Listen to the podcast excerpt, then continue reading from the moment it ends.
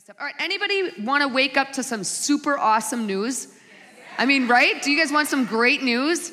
Okay, because last night, the kingdom of heaven rejoiced. It was one of our sweet sisters decided to make Jesus the Lord and Savior of her life. Woo-hoo! Now, I'm not going to point her out, Linda. but why don't you stand and do like a victory lap for us, Linda, so we can say! Yes.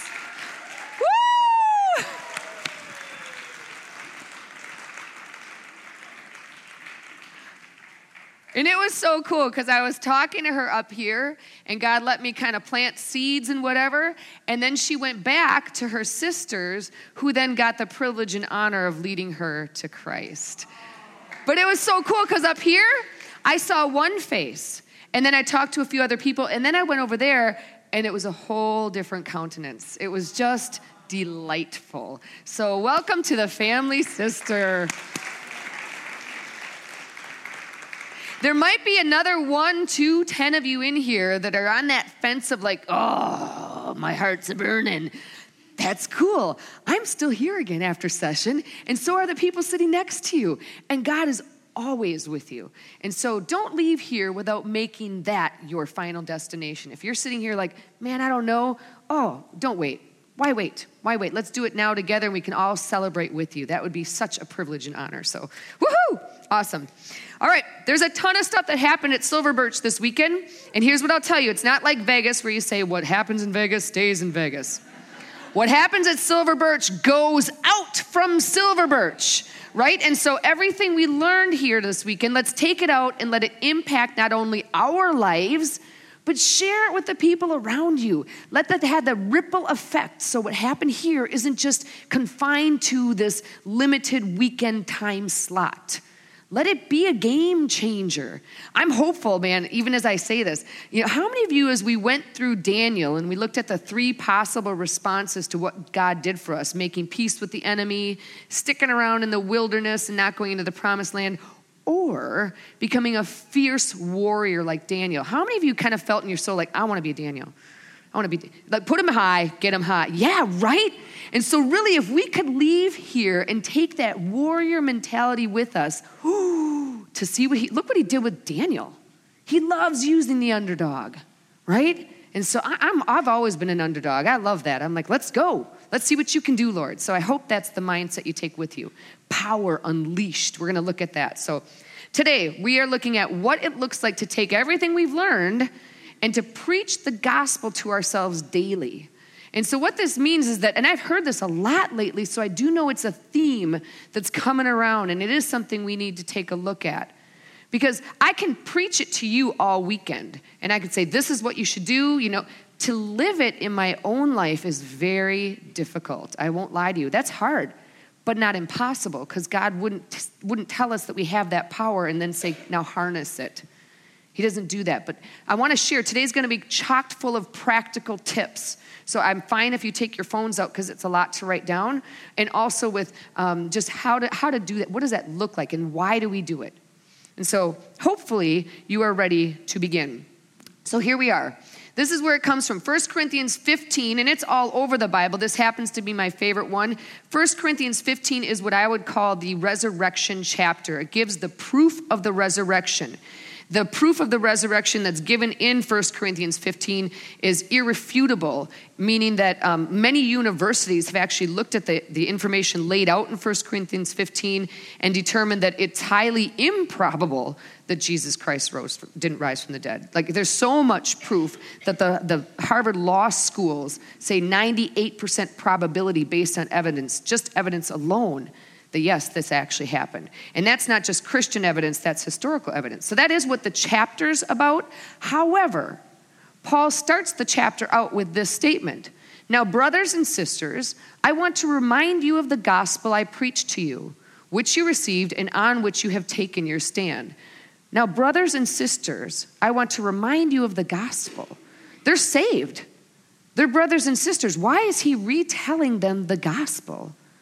And I guess I would take you back to a hymn because I'm a hymn lover too. And so I want to take you back to this hymn. And you'll know it because it goes like this I love to tell the story for those who know it best, seem hungering and thirsting to hear it like the rest. And when in scenes of glory I send the new, new song, will be the old, old story that I have loved so long. The people that are believers are hungering and thirsting to hear that story just like everybody else because it reaffirms them. It, it does things to us when we preach the gospel to ourselves. What does that look like to stand in the gospel? Well, there was a, friend of mine a few weeks back when we were at a camp shared what, what this has done for him. And it's, it's funny because it is a lot of people I'm running into lately that are talking about this. What does it look like to preach the gospel to yourself? And this is what he did. He said each night before he went to bed, he plays a song or two of worship music. Music that is focused on God's character and promises, not on my needs or who I am. If you have the time, you can wake up in this same way. End your day there, start your day there. Now, if you're like, well, what's good worship music? You know, is um, NF, KB? No, those are rappers. you're not going to follow them. You know, worship music is just centered on who God is. A good one, Hillsong Worship, right? I mean, just download an album of Hillsong Worship. Um, Michael W. Smith has some great worship music. There's lots of good worship artists, just songs completely focused on who God is and his character. Go to bed thinking about that, waking up thinking about that. That's a great way to fall asleep, wake up. I think that's, that's what it looks like to stand. But here's the other one. You know, we can, we can think about this. Well, how does it, what does it look like to stand in this? And we're going to look at three, three things we, we get out of preaching the gospel to ourselves daily. But we first have to know what that even looks like. And so in Philippians 4 8 and 9, Paul says this Finally, brothers and sisters, remember now he's talking to believers again. Whatever's true, whatever's noble, whatever's right, whatever's pure, whatever's lovely, whatever's admirable, if anything is excellent or praiseworthy, think about such things. Whatever you have learned or received or heard from me or seen in me, put it into practice, and the God of peace will be with you. In this particular um, verse, verses, is where our, our church actually developed their children's curriculum. And it's a very simple curriculum ideology, and it comes from this. And it's so simple, I think it's totally applicable to everybody, and it's easy to remember. But it's called the know right points. And so, in order to think about the right thing, you first have to know what the right thing is.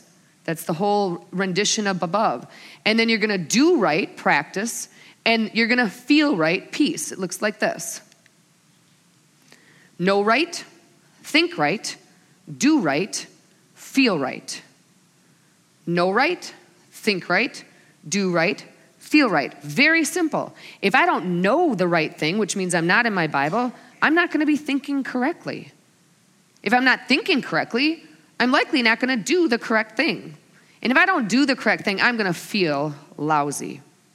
What I like to do is I like to take this and work it backwards. And so what I like to do is this. If I'm not feeling good about something, which means I feel bad, I feel jealous, angry, worrisome, I immediately ask myself, what did I do? Not what did they do to me? What did I do? I harbored ill will, maybe. I'm remembering a wrong committed against me.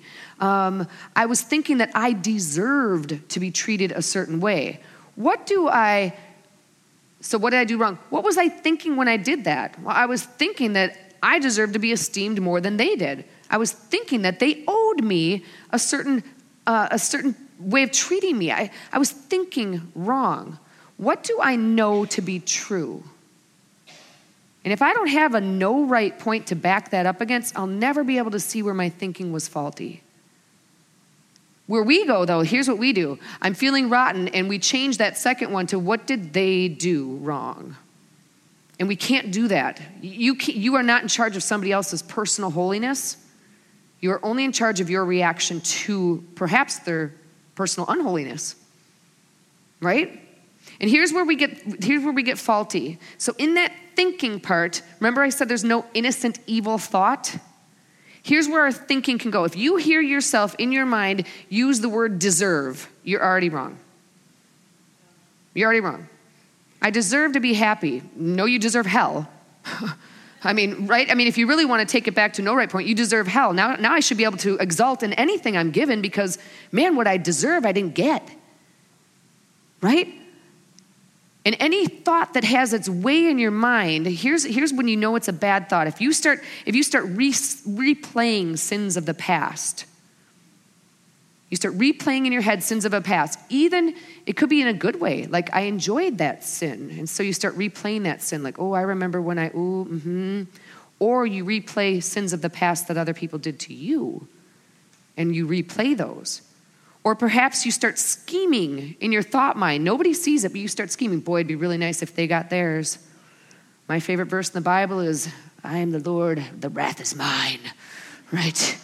Vengeance for them right? And all of a sudden you start scheming in your head what it would look like if they really got theirs. Or scheming in your head what it would look like if I just played around with having that affair, right? And you start scheming that. And the third way is the imagination. You let your imagination roam free. This is where what we read in literature or what we see in movies, the enemy will bring that stuff back and play with our imagination. Well, what would it be like to be that person in that book or that movie? It'd be Fifty Shades of Wrong, is what it would be. Right? Oh, I'm not referencing any book in particular. Okay? But really, that's what we're talking about. There's no innocent evil thought. God brought this to me um, two weeks ago. Um, anybody, we're to age ourselves here, but anybody remember the old Atari um, game Pong? Pong? You remember Pong? Okay, Pong, yes. Okay, could take you down in Pong. Just saying. Okay, anyway. I am not competitive at all. How Pong worked, the very first Atari game, was you had this line, this bar at the top that was made up of little, almost looked like Lego bricks. And they formed a very cohesive bar end to end of the screen, and there was some space above it. Then you had your one little Lego brick down here, and the ball would bounce and hit your Lego brick, and it would bounce back up, and it would take out a bar of Legos over here. And so you would try to get all those, your goal was to get rid of the whole bar of Lego bricks.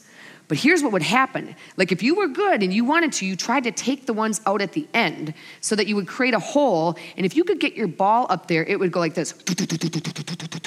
And it would just, and you'd sit back eating your Sammy. Right? But here's how this works in our mind, because I think this is a great picture of what happens. Picture that bar, and there would be little towers that make up that bar. Here's my marriage, here's my parenting, here's my ministry, here's my work, here's my friendships, and each one would be made up of a different bar. Now, if I let an, a thought get in there that's an evil thought, you know what it's gonna do? It's gonna wreak havoc on every area. I know that if I'm not thinking right based off of what I know, it will affect every area of my life. Every area. Take those thoughts captive to the obedience of Christ, is what he says. That's how it works. Take those thought cap, thoughts captive, because all of our evil actions come out of our evil mind, that comes out of a, a fact that I didn't know better or I did know better, and I'm choosing and selecting disobedience which means I no longer have the shield of protection around me. Oh, I hope that sticks with somebody because, man, it has stuck with me. And I use this. Here's how, it, here's how it works in my house.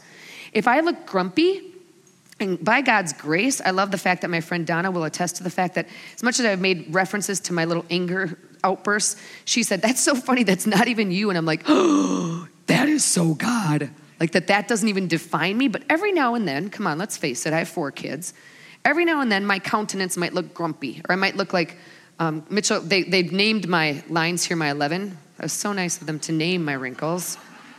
Okay, quick, quick sidebar. Doing math this year with Mitchell, this is what happens. All right, we're talking and we're doing geometry. I homeschool Mitchell. And so I said, So, Mitchell, parallel lines are lines that go like this and they never cross. And he goes, Oh, like you're 11? Yeah, yeah, buddy, that would that would be it. And then we got to perpendicular lines. And I said, so perpendicular perpendicular lines go like this. And he goes, oh, like how your 11 meets your your railroad tracks. I'm like, dude, are you kidding? Stick with the book. We got to obtuse angles. Guess where I've got one? Right here. Acute angles right here, and they're not so cute either. I don't even want to tell you where we went with trapezoids, okay? We're just not even going there. But in any event, right? I don't even know where I was on that. My countenance might look grumpy. And so my daughter Charlie, she's so good at this. She'll be like, "Mom, you look you look like you're, you know, you're frustrated." And I'm like, "I am feeling a little frustrated." She's like, "What did you do?" Why did I teach them so well? what did you do? I'm like, I didn't actually do anything. She's like, Well, you must have. You look frustrated. Mom, what were you thinking? And so she'll, now I'm faced with the opportunity, though, to either choose to show her scripture works or choose to show her how to stink in my, or sit in my stink. And every time the Lord is so faithful and He allows me to, to humble myself and say, Well, I was frustrated because blah, blah, blah, blah, blah. Oh, what were you thinking when you did that? And I let her take me all the way through, and I'm like, at the hands of a now 15 year old. She started doing that when she was nine, you know, right? But she's gonna have this down. Her husband is one lucky man, I'm telling you. Doesn't mean I'm gonna set her up with just anybody either. I'm gonna go through some sort of an application process.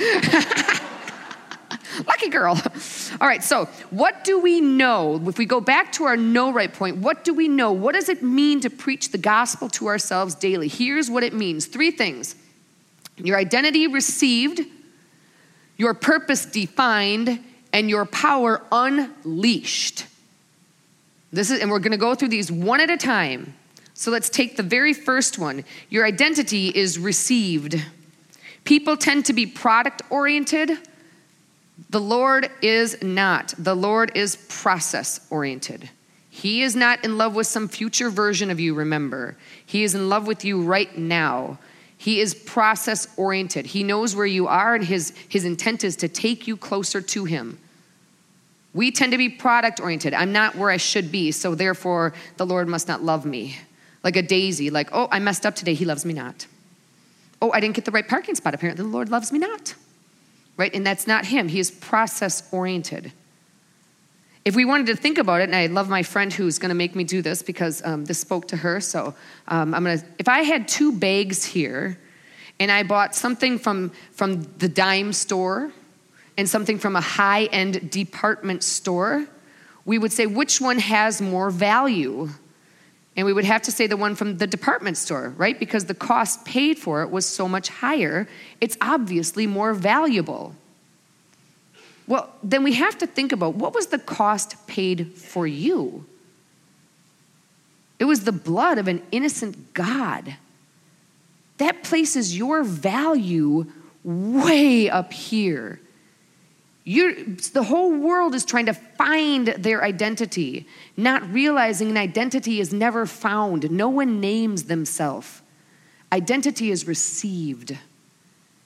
And when we receive our identity, it's really understanding how valuable He thinks we are. So valuable, the cost was through the roof as He put Himself on that cross and gave His innocent blood to save us. When we can really live in that, it puts everything else in perspective. I've now received my identity. I think of Judas and Matthew. You know, I, Judas, Matthew was a tax collector. Money was his thing. And yet Judas was put in charge of the money bag. Right? You don't read about Matthew being upset about that ever. Like, hey, I'm, the, I'm good at money. Why'd you put Judas in charge of the money bag? You don't read that ever. Instead, Matthew just understood his identity was received and walked in it, not looking to the left or the right as to what his, his buddy got. From what we see in Scripture, it didn't matter to him. Oh, if we could live like that. In order to, to really solidify this and cement this, I have to share with you a story because I do, um, I do photography, so I, I, I, especially enjoy wedding stories um, because I photograph a lot of weddings. And there was a wedding, um, and this lady named Shirley was going to be married to an, a, a, gentleman she met in her later years. She'd already been through a marriage and stuff, and um, that husband had passed, and she'd got a lot of baggage too. She felt like she was carrying a lot of baggage with her history and her past, and she had a special needs daughter who was 25 but had the, the intellectual capability of about a 12 year old. So she kind of felt like, wow, this guy really is taking on a lot with my history, with my, my, you know, my widowing and everything else, and my, my special needs daughter. I mean, and then she'd look in the mirror and all she saw were wrinkles, and she's like, man. And so in marital counseling, they were talking to the counselor, and, um, and she's like, I just don't get it. I mean, why does he want to marry me? And the man was sitting there, and he's like, Because I love you. He's like, Yeah, but all my wrinkles. I mean, he's like, They're laugh lines to me.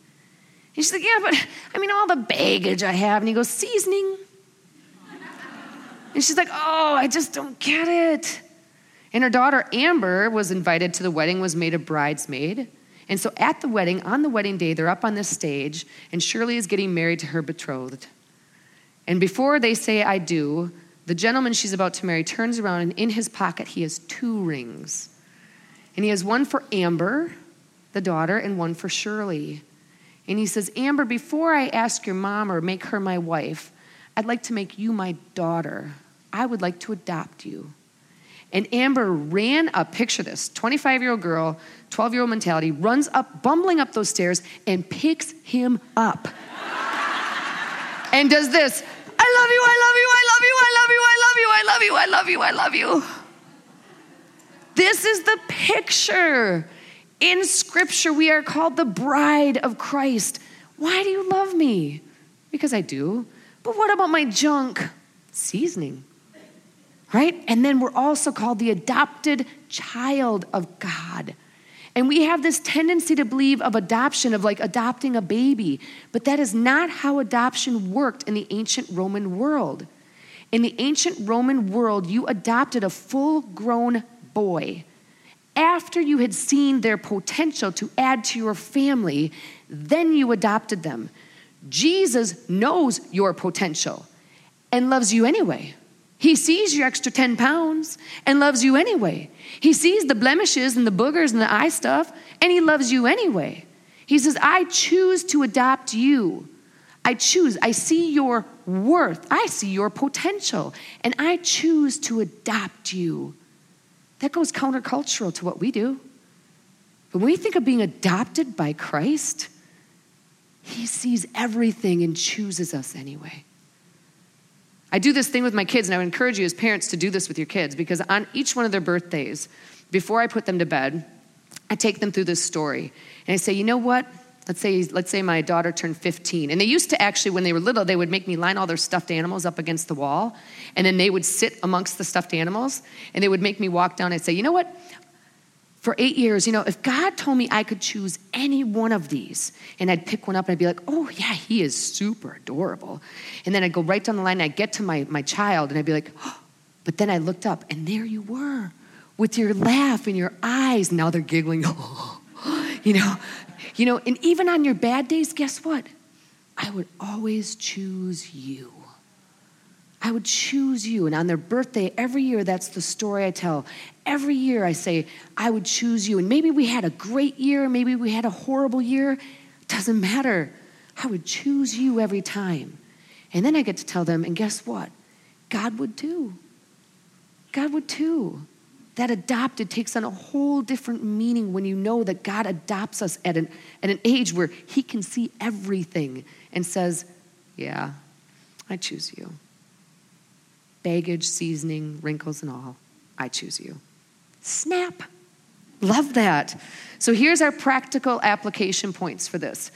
PT number one, look at your weaknesses. I'm not kidding here. Label them and then flip them into potential areas of strength. Because we all tend to identify ourselves with our weaknesses. Okay, I'm strong willed. Okay, well, what I know about God is He takes people's biggest weaknesses and makes them into their greatest areas of strength. Moses, he couldn't speak. He became the spokesperson for the Israelites. Peter denied Christ and became the pillar on which the church was formed. Right? You're strong willed? Great. Then I know you won't buckle for just anything. Let's put you on the right side of the cross, though, right? And make sure that you're not buckling for the world and you're, or not buckling, buckling under for the world and denying Jesus, right? So where you think you have a weakness, flip it. How could that be viewed by God as a strength? Maybe you're like, well, I'm so soft spoken and I'm so shy. I bet you're a prayer warrior. I bet God could see you as a prayer warrior. I don't have very good knees, though I can't pray. Well, you can lay prostrate. you get down on the floor, right? Next one. Memorize 1 Peter 3 3 through 4. This talks about, especially for us aging ladies, it says your beauty is imperishable. Because God doesn't look at the outside, He looks at the character. And the one thing I know as I get older is as the outside may fade, the inside is getting wiser. And the one thing I can't change or won't change is my character. Spend your time on developing your character and less time on developing the shell. Number three, study his attributes. Here's some great books on the attributes of God. Okay, tons of books on the attributes of God. Download sermons. I listen to sermons when I get ready in the morning. You got 20 minutes of, of FaceTime in the mirror to listen to sermons. What sermons? Well, there's some MacArthur's Grace to You. It's a website, it's an app that goes right on my phone. And many times, John MacArthur has been preaching since I was born, so 50 years, right? And he knows Greek and Hebrew like the back of his hand. And what he does is he does verse by verse, word by word, line by line teaching. So if I'm reading something in the Bible that I don't understand, I may even Google Mark 4, John MacArthur, and chances are he has preached on it. He is not God, so I'm a Berean, and I will still look at other sources and make sure, like, if something doesn't sit right, then I think that that's a word from the Lord, and I'll just make sure that that's right before I just say, by, you know, by default, he's always correct. He's still a, a person.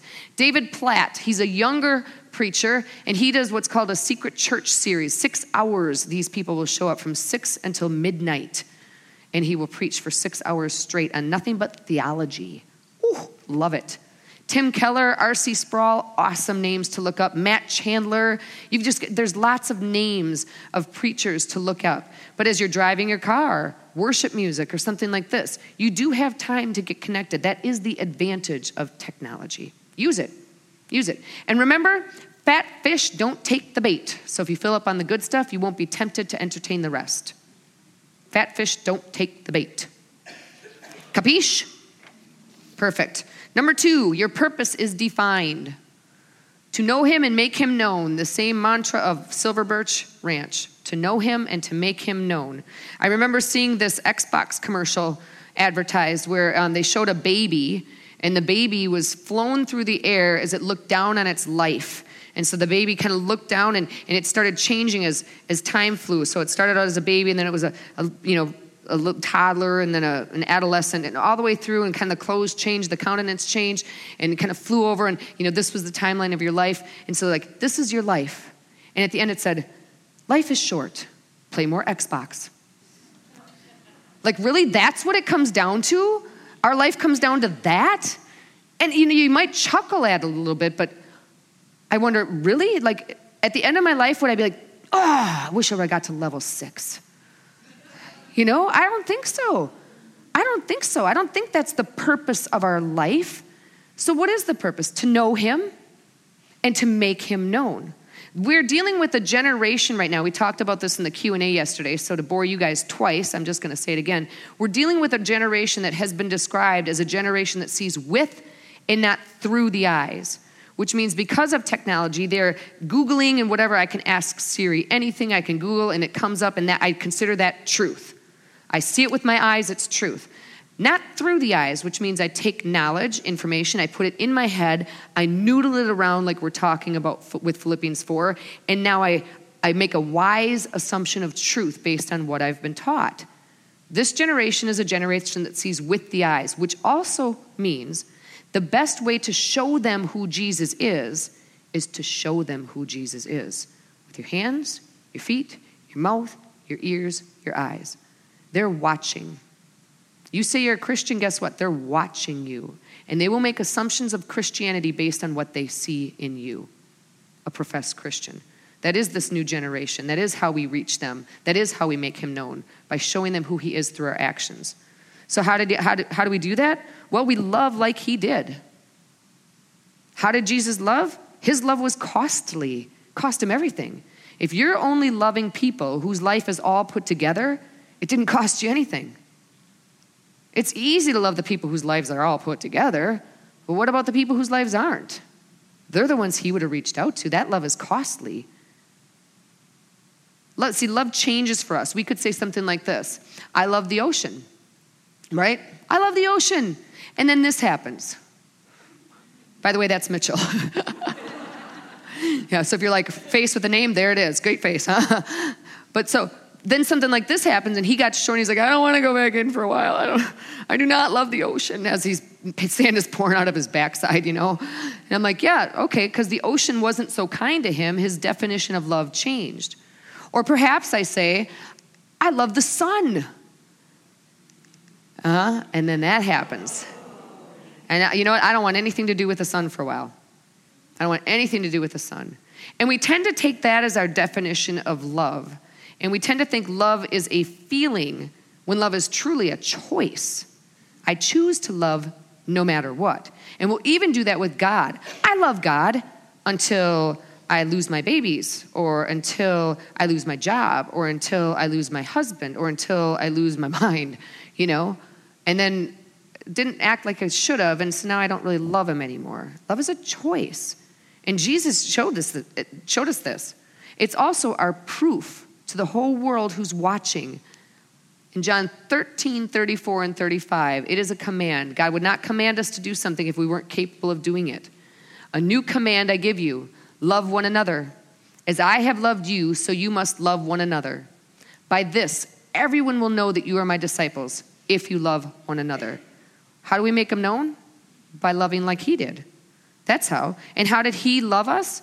Well, in John 3:16, a very familiar verse to everybody, for God so loved the world that he gave his one and only son that whoever believes in him shall not perish but have eternal life. Let's just take a look at this for a minute.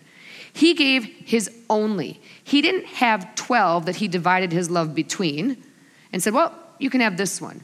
He said, "I have one. One. And I'm going to give you one." So it's like if my kids had M&Ms in the car and one of them has a bag of M&Ms. I'm sure this has never happened to you. And in the back seat, one has their M&Ms, and the other one says, "Oh, can I have an M&M?" And they're like, "No."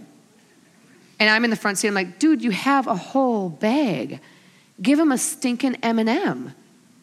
No, they're mine. I'm like, "Oh." And finally, they, "Fine, here's one. It's the one that fell on the floor, but here, right? Right, right? Yeah, yeah. Preach, right? So here we go. They give him one, and you're like, "Way to go, Jimmy." You know, but what if your son or daughter was in the back seat and they only had one M&M? And the other one says, "Hey, can I have that M&M?" I would actually be inclined to say, "No, they've only got one. Let them keep it." But what if that child said, "Sure, you can have it."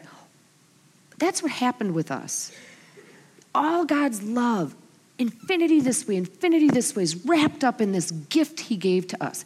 It would be like Sorry, a little field trip. It's like you're holding this huge bag of M&Ms that extends forever that way and forever that way. And God gave it all to you. And now someone comes up and they say, "Can I have an M&M?" No. But this bag of M&Ms is actually labeled forgiveness. And they come up and they say, Hey, can I have some forgiveness? No. Or maybe this bag is actually labeled love. And someone comes up to you and they say, I need some love, but I mean, it's going to cost you some time and effort, but I need some love. And you're like, no. How do you think that looks to the world and to God. Because as a parent, that drives me nuts when my kids do that. I think, how selfish. Do you not know how much is in your bag? And they have a limited bag. Our bag is completely unlimited. I don't give up and have less. I actually give up and stay the same. I have more. I have more to give because what happens is when you give it away, you find that you want to give more. But so often we hold this bag that's been given to us so freely and we hold on to it with restriction.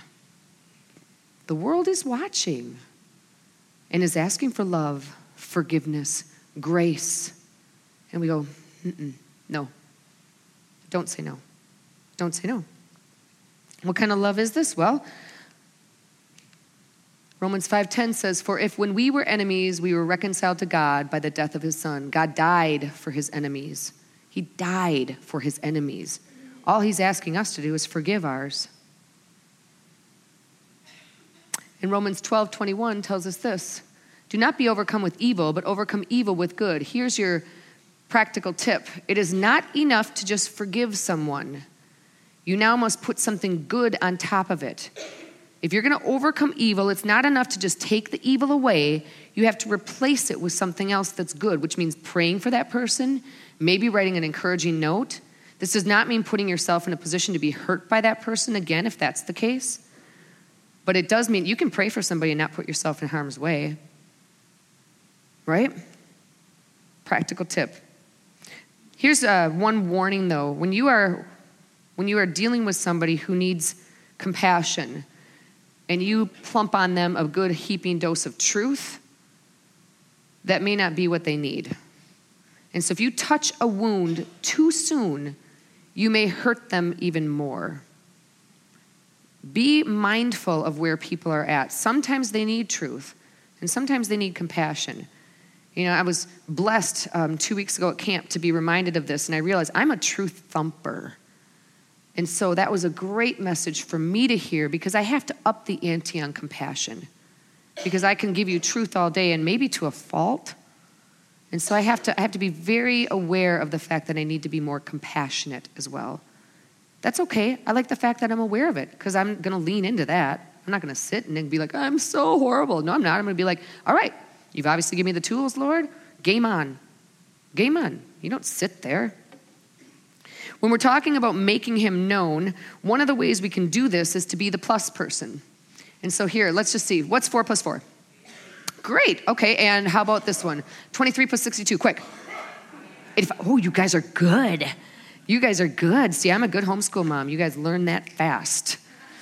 So obviously, you know what that sign in the middle means. It means that whatever you have here, after you have that sign in the middle, you're going to have more at the end. That's what being a plus person is about. After every interaction someone has with you, they should leave feeling like there's more. More of him, more of them, that he values them more, whatever it is. You should never take away from a person in a conversation you have with them or about them, but you should always esteem them. We all know that if, if you're going to talk about somebody behind their back, you'll talk about them as well behind theirs. Don't be that person. Be the one who esteems everybody and adds more to that person. Believe the best about them. Love them. Don't keep the record of wrongs. That's countercultural and it will speak a multitude to the watching world. And then, if you want to change the world a ripple at a time, I love that uh, Dave Wager kind of said this up here. You know, we need to change a nation. Here's how we can do this individually and collectively, as Christians, give God the credit for things we do that we wouldn't normally do. For example, I went to the beach and uh, there was a mom who was trying to get in with her kids and she didn't have she was using her debit card and they wouldn't take a debit card. Two small kids so they said oh we, we only take cash. She didn't have cash. You could see the kids are like but i want to go to the beach. It's 98 degrees. I'm leaking right here. You know i'm melting. And they're complaining and whining and my heart went out to her and her friend because it was her her friend and the two kids. And they made their way back to the car. And i got my kids checked in and i thought i have an extra 10 bucks right? So I followed her out to the parking lot and said, Here, you know what? Take the 10 bucks. I'm a mom. I totally get it. And she was like, Oh, really? I said, Yeah, totally. I'm a mom. You know, been there. She's like, Oh, thank you. Well, I did a really great job of making moms look good. Right? And so as I walked back into the beach, I thought, Well, she doesn't know I'm a Christian. All she knows is I'm a good person who wanted to make moms look good. My heart went out to her. She doesn't know why. So then I sought them out on the beach. I stalked them because now I'm convicted and I don't do well with conviction. I need to act on it. And I found them. And I didn't go to the moms, I went to the kid. Right? And I went up to him and I said, Hey, buddy, do you know why I, I paid to let you come in here today? And he goes, No. Moms are watching over here. I said, Because I love Jesus. And that's something Jesus would do. Jesus thinks about other people before himself. And he's like, Oh, okay, whatever, sand, pail, right? And I look up at the ladies and I'm, like, Oh, hi. right? and I'd march off. But here's what happens if, when we do something like that, those ripples of kindness, give the credit to God. Let, you, let them know you're a Christian and that's why you're doing it. Let's change the way the nation views Christianity and Christ, one interaction at a time. 160 women in this place. How many interactions do we have each day? If we each did that three times a day, somebody do that math quick 320, 420, 480 times a day. All right, we would be giving glory to God and maybe changing what people's perception is of Christianity. Sweet. That'd be cool. See the power that's in that? That's fascinating to me. Okay, we're still on purpose to find, and our purpose is to make him known. Here's the one thing I want to end with you guys on. There's five types of relationships we can have. A Christian with a Christian where Christ is in the middle. That is called encouraging each other. A Christian with a non-Christian with Christ in the middle. That is called evangelism. A Christian with a Christian where Christ isn't in the middle. A Christian with a non-Christian where Christ isn't in the middle and a non Christian with a non Christian where obviously Christ isn't in the middle. Out of all five of those, the only two that are ever identified and recognized in the Bible are these two a Christian with a Christian where encouragement is in the middle, Christ is in the middle, and a Christian with a non Christian where Christ is in the middle called evangelism. That should always be in the forefront of our mind. Doesn't mean that every interaction I have with a non Christian, I'm going to give them the gospel, but it means I'm always in tune with the Spirit and being present for that, knowing that that is my goal, is to at some point be used to perhaps give the gospel to them or show them who Christ is by my actions. Those are the only two, two relationships the Bible even recognizes. So, in every relationship and interaction we have, that should be our mindset as well. Why don't we do this? Why don't we do this costly kind of love? Because we're too busy. We're going to take a rabbit trail and look at why we're too busy. Why are we too busy? Well, here's the first reason Oh, be the plus person. There it is. Perfect. Trying to prove yourself. You're too busy. There's four of these. Trying to prove yourself. I want to prove myself to the world. I want to prove that I'm, a, I'm an achievement junkie. Maybe I want to prove myself. The gospel says you already have all of the notoriety you need. You already have all the notoriety you need. Here's your practical tip for this. In the mirror, recite whose you are, not who you are. You are royalty. You are a human being, not a human doing. Okay? Practical tip number two Are you available, interruptible, approachable? Jesus was. This should be our goal. Here's a few notes of your iPhone. You date your hubby and your child without a phone. Date anybody without a phone. Never interrupt a real conversation for a virtual one. If you go out to eat with your family, keep your phone in the car and ask them to do the same. We have a rule in our house if you sit in the car, front, no phone. You sit in the front seat, no phone. That way um, you can talk to me.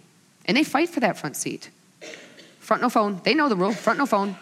And I get great conversations. Do not let the phone take precedent over a relationship. Let them see you as being interruptible, approachable. You know how to be approachable? Watch this. That's it. And I have a tendency to walk fast. And I had somebody say to me um, this summer that they were finding that people were going to somebody else instead of them for some advice. And when they asked why that might be happening, the person who people were going to said, Because you always look like you're in a hurry. And that's kind of me. I always just kind of look like I'm like, Oh, yeah, I gotta, hey, who's gonna interrupt you? You know, slow down your step, just slow it down. Just slow down. You'll find that more people will approach you.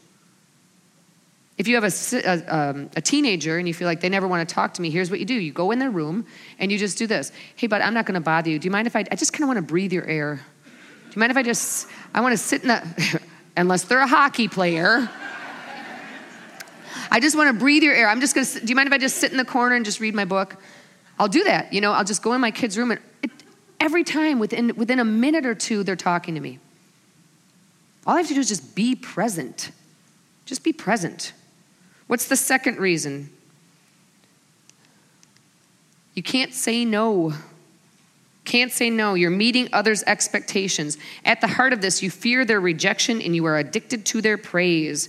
The gospel says you have all the approval you will ever need, and it is not performance based.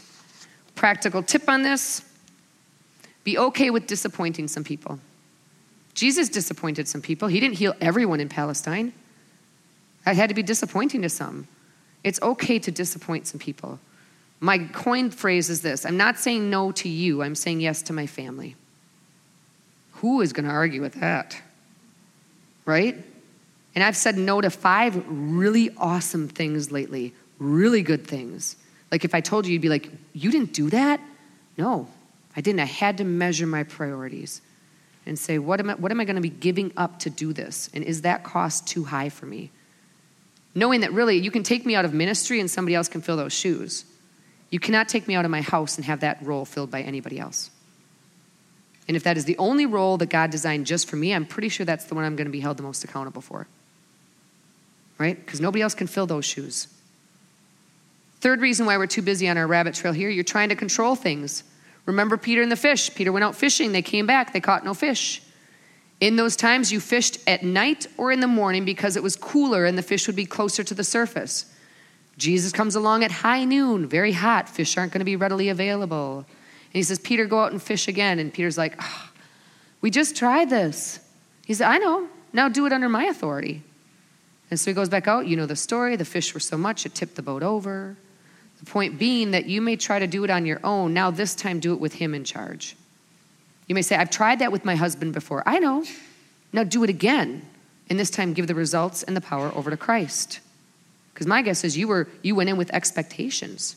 Maybe go into the same situation expecting only to glorify God and how you respond to maybe the same, the same reaction or the same outcome. Here's your practical Read Ecclesiastes 11, 4 through 5. Read Job 38. For 37 chapters, Job asks for counselor. And finally, in Job 38, God does not give counsel, but he gives him a counselor. He doesn't give him help, he gives him the helper. That's how God works. He says, I'm not going to give you 10 bucks, I'm going to give you the keys to the bank vault. Help yourself. Wow. What an awesome God.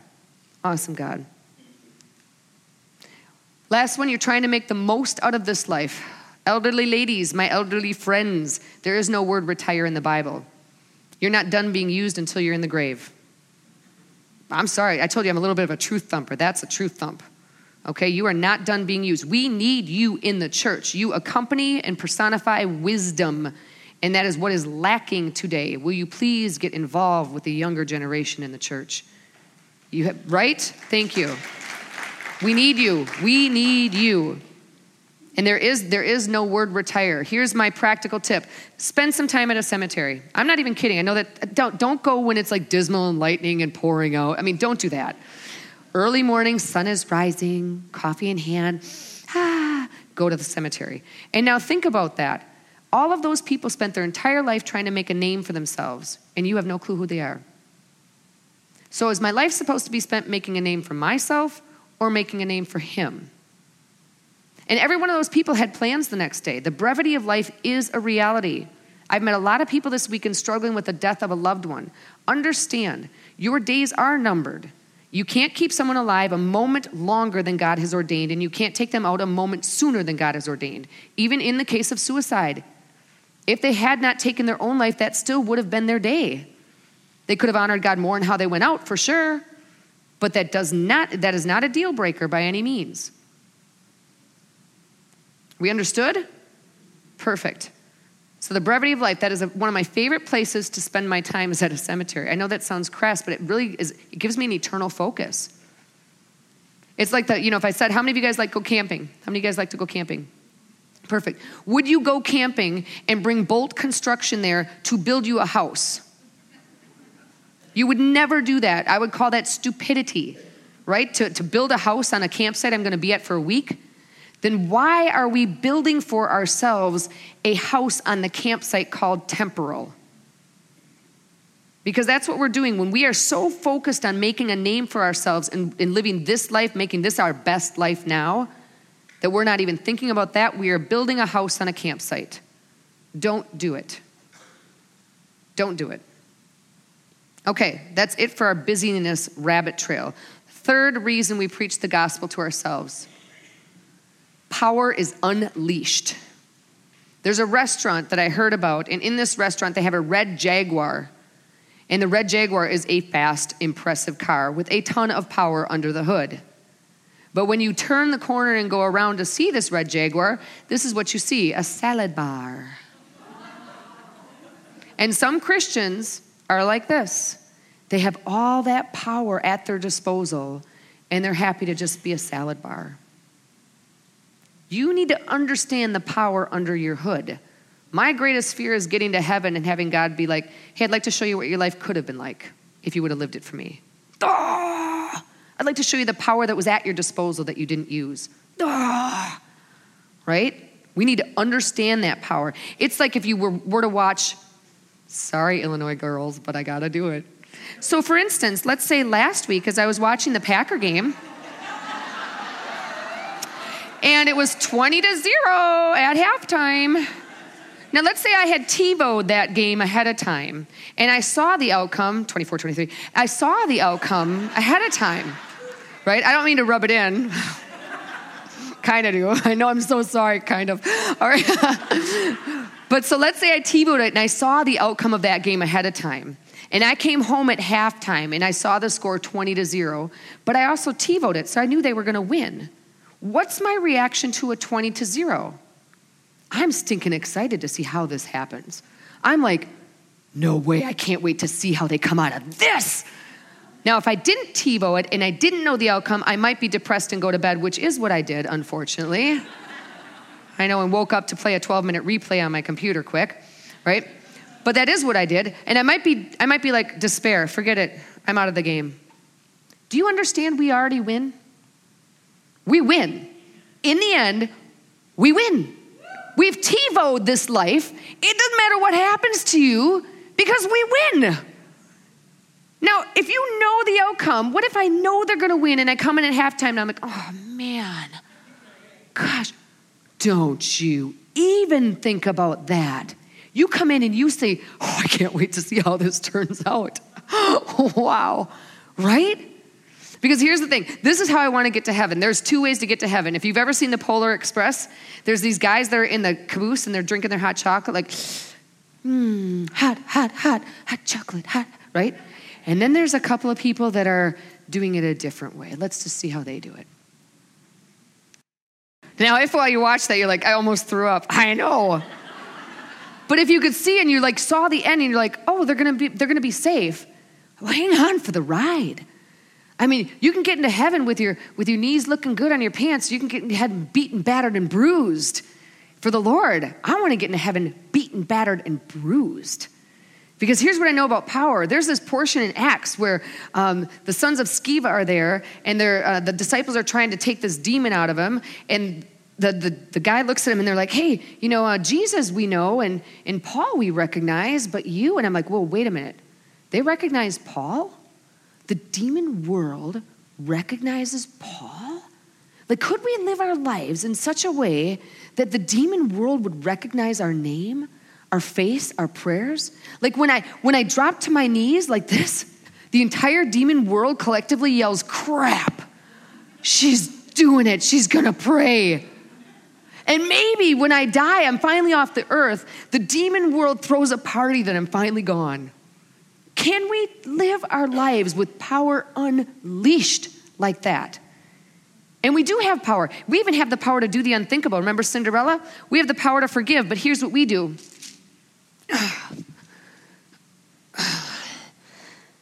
right? Somebody comes up and they wrong us, and we're like, well, let me take out all the things you've done to me before. And we start unloading all of the record of wrongs we've kept from them. And then when we're done, you know what we do? We load them back in, we add the new one to it, and we carry it along. And you can recognize people because they look a little like this. They're walking slow, they look a little bit like they're in pain, and they look burdened. You have the power to do the unthinkable. You have the power to forgive. That is power unleashed unleashed power. I love that. And here's what's in it for you. You know what? God doesn't call failure final ever. There's this account in the book of Acts, chapter 8 and chapter 9. And in chapter 8 is Philip. Now, Peter is the head of the church at this point. The first half of Acts is about Peter, last half is about Paul. So Peter is really the, the go-to guy. He's the exec. All right, and Philip is he he he like baptizes this guy Simon. Simon's kind of a a magician kind of guy, and he baptizes him because Simon says he believes. Well, Philip comes on the scene, or Peter comes on the scene, and Peter's like, he's not a believer, and he chastises Simon. Now, if you were Peter, I'm sorry, if you were Philip and you had just baptized Simon, and Peter, the exec, shows up on the scene and says, You made a mistake, how are you going to feel? Shame, failure, man, I got to go hide out. What is so cool is the very next chapter, Acts chapter 9. God dispatches Philip to the Ethiopian eunuch, and he has him run up to the chariot where that eunuch is reading the scroll of Isaiah and explain it to him. And the very thing he has him do is to baptize him. So you may think it's failure, but God sees your failures as opportunities, not final. Your failure is never final, it is only an opportunity to do it different the next time. I think as a mom, I needed to hear that. As a wife, I needed to hear that. As a ministry worker, I needed to hear that. And as a person, I need to hear that. My failure is never final, simply an opportunity. And God sees it as like, cool, this is an opportunity to do it different. Sweet. Paul did this. Paul was untouchable. The kind of power we have is like Paul. Paul was literally untouchable. Watch this. They say, We'll kill you. Paul says, To die is gain. They say, Fine, we'll leave you alone. Well, to live is Christ. They say, oh, uh, We'll torture you. I do not compare the sufferings of this world to be anything under the glory of God. we'll imprison you. Okay, well, give me a few hymns. I'll convert all your guards. you couldn't touch the guy. That's the kind of power we have. You can't touch us. I get it. You're doing this to me. Well, well, how can I make the most for Christ out of this situation? Okay, here. You know, God obviously allowed it. Let me let me do this. Whoa, that is power unleashed. How do you know you're not living to make him known when someone else is esteemed in an area in which you are gifted and you can't get over it? When someone else is esteemed in an area in which you are gifted and it is eating you up inside, you are no longer operating for the glory of God, you are operating for your own glory to make a name for yourself.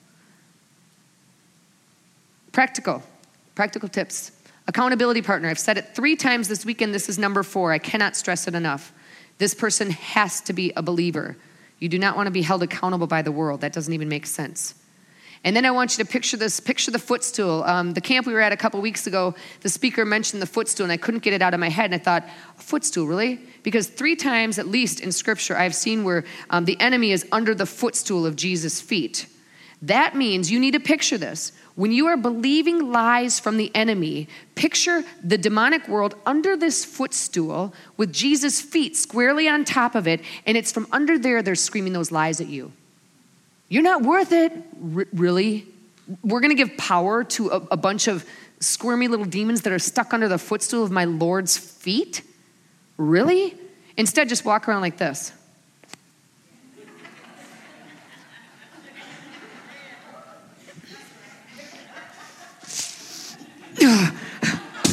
right? And I'm telling you, do it. Picture the footstool. I'm going to end with you guys on the story of Ariel because this is really power unleashed. Ariel was a 22 year old student in a theology seminary, and she got a diagnosis saying that there was something wrong with her brain and really was given a diagnosis that gave her a limited term lifespan. And she didn't know how long she was going to live, but it was going to be less than a year and could be anywhere from two months to a year. And Ariel came and she told the students in her seminary class what, what had happened and the diagnosis, and they were all, of course, grieved, which is a very natural response, right? And then she took some time. She said, I just, I'm going to process this through you guys. And I just want to bring back to you anything the Lord brings to me so that maybe I can make sense out of, you know, why this is happening and maybe not even why, but what he would maybe want to teach us out of it. Very wise 20, 20 some year old girl. She came back two weeks later and she said, I have three insights. This is power unleashed right here. Number one, God has good plans for my life. He's not going to take me until his plans are fulfilled. He has good plans. As long as I'm living and breathing upright, he has a plan for my life, or he would have taken me already. It's not like he's up there and he's like, he's like, oh, I sure hope she can keep herself alive until that plan is unfolded. Oh, careful. Uh-uh. He's like, take a risk. God takes no risks, so you can take as many as you want. I'm not talking risks like disobedience. I'm talking risks for his name. You take you you step out in disobedience, you're on your own. You're going to suffer the consequences for that. Doesn't mean he's going to leave you. He will never leave you. Let me just do a little rabbit trail here for just a second. You cannot lose your salvation once you're in. I need you to know that. Your good performance didn't get you in, your bad performance won't kick you out. There's a portion of scripture where Jesus says um, that he is here to do the will of God the Father who sent him. It's in John 6 36. He says, I'm here to do the will of God the Father who sent me, and his will is that I lose not one that he gave me. So if you were given to him in the palm of his hand and he would lose you, he would be going against the will of God. You go against the will of God, it means you're disobeying, it means you're a sinner. Jesus is not a sinner. He's not going to go against the will of God. He cannot lose you. Not ever. You cannot lose your salvation. Once you're in, you're in. Now, you may not be as close to the Lord at some times, and you may be closer, but you cannot lose your salvation. Don't ever forget that.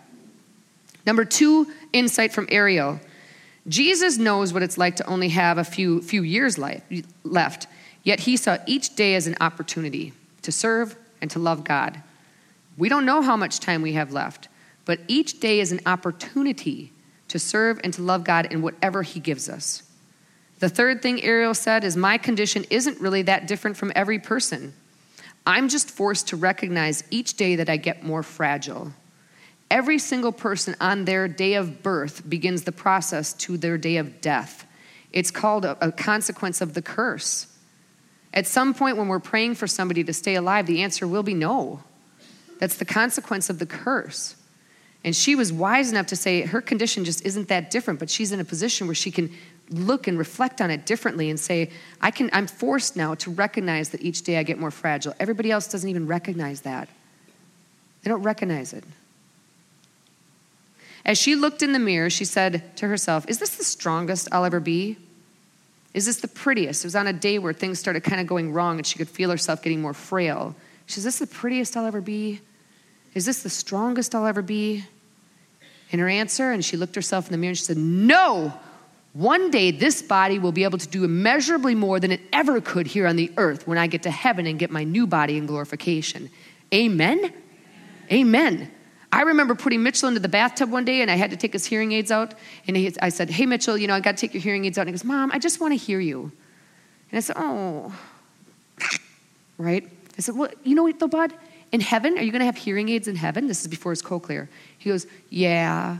I said, No, you're not going to have hearing aids in heaven. God, he, there's nothing like that in heaven. He's like, Really? He said, No. And I said, You know, Max and Charlie with their glasses, do you think they'll have glasses in heaven? He's like, No. I said, No.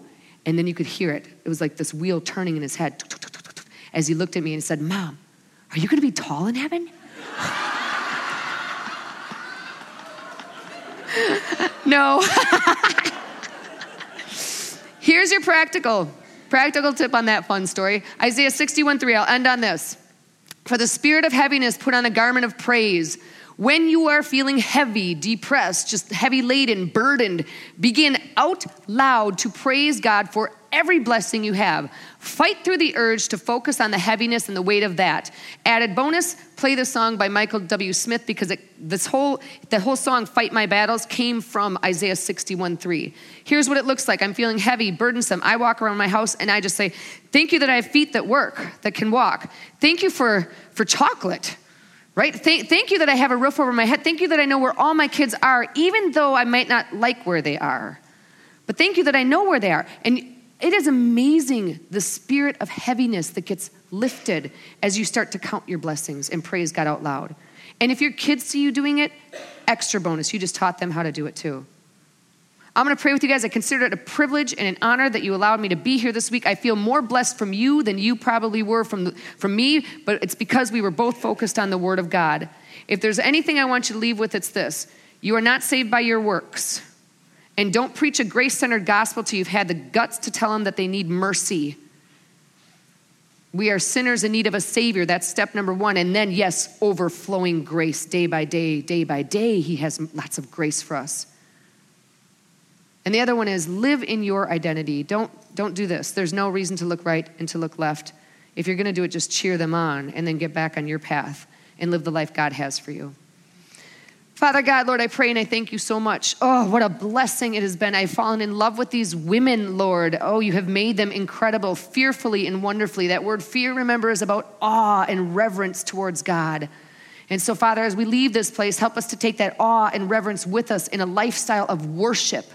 Worship that doesn't end at the church door, but follows us into any sphere of influence you have placed in front of us. Help us now to be a ripple effect, spreading the gospel, spreading God's love and cheer and Christianity across the nation, Lord. And help us be a part of that change. Help us to be the change, Lord. Countercultural won't be popular, but I know that you've raised up some warriors in this room. And so I pray as we go out, we go out in a united mind that we are going to fight the cause, and the cause is the love of Christ and the gospel of your Son. We pray that this weekend goes with us, Lord, and doesn't stay here. And we pray this all in your Son's name, Jesus. One last time. They all said, Amen. Amen. Thanks.